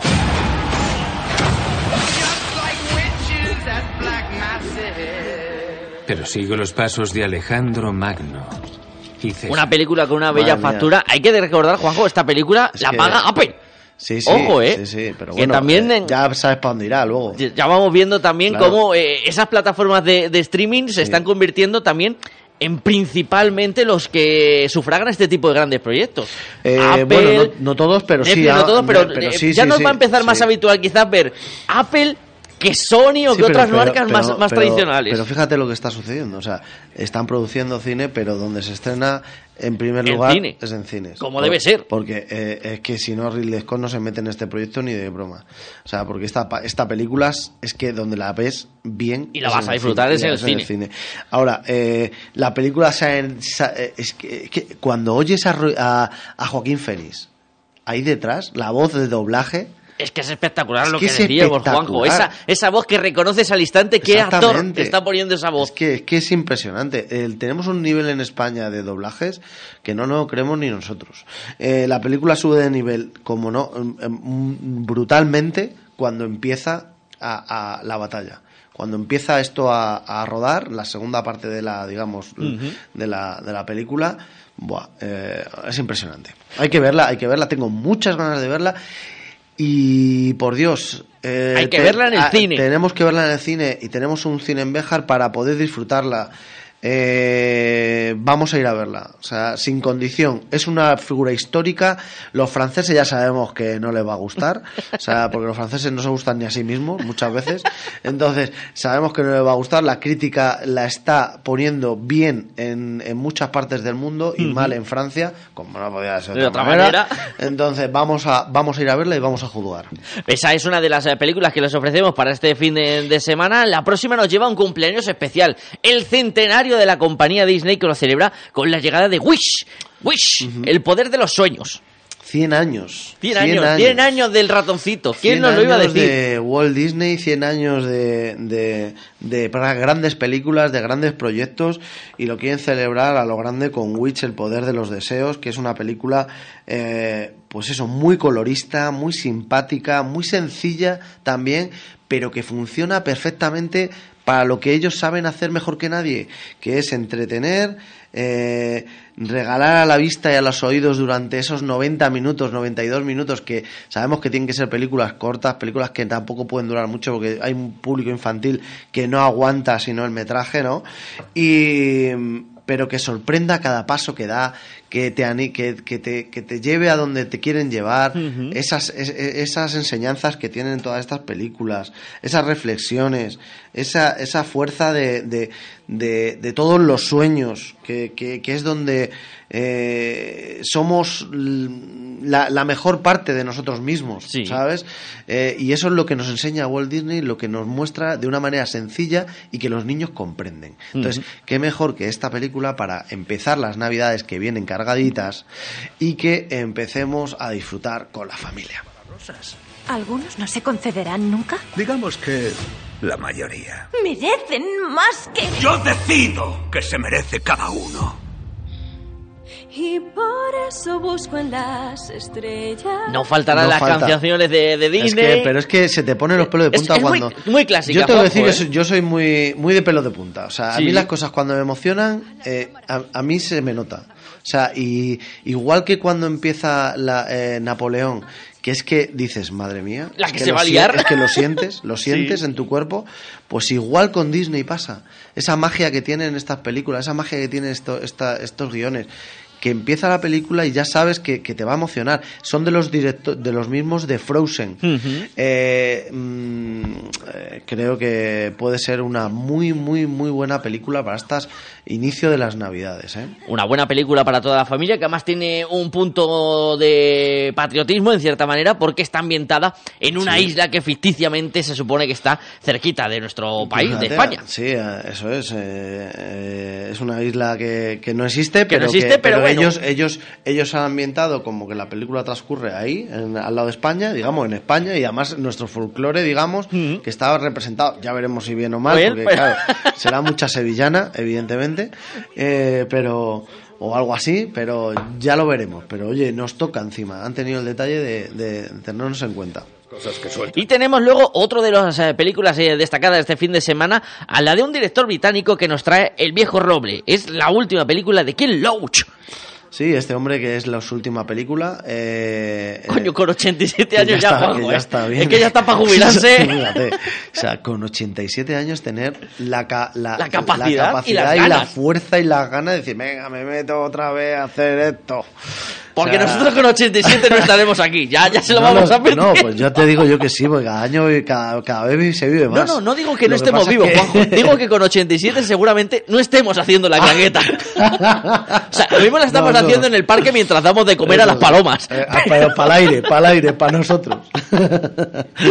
Eh, sí, es una película, pues como no puede ser de otra manera, este, este director es un, un- un director con muy... eh, muy reivindicativo, muy muy de, de reivindicar las cosas, ¿no? Y esta vez eh, se mete de lleno en el, en el problema del racismo, eh, racismo en esta parte de- del país que, que bien se- a ese pueblecito empiezan a llegar refugiados refugiados sirios y que bueno pues ya sabes todo este tema de la, del racismo la injusticia también la clase obrera eh, Un tema muy actual. Sí, eso es. Y, y, eh, es una de estas películas que volvemos siempre a decir que dices, mm, en un primer momento como que no me metería a verla, pero, Pero si lo haces, te Si lo sorprende. haces, te vas a llevar para casa un regalo.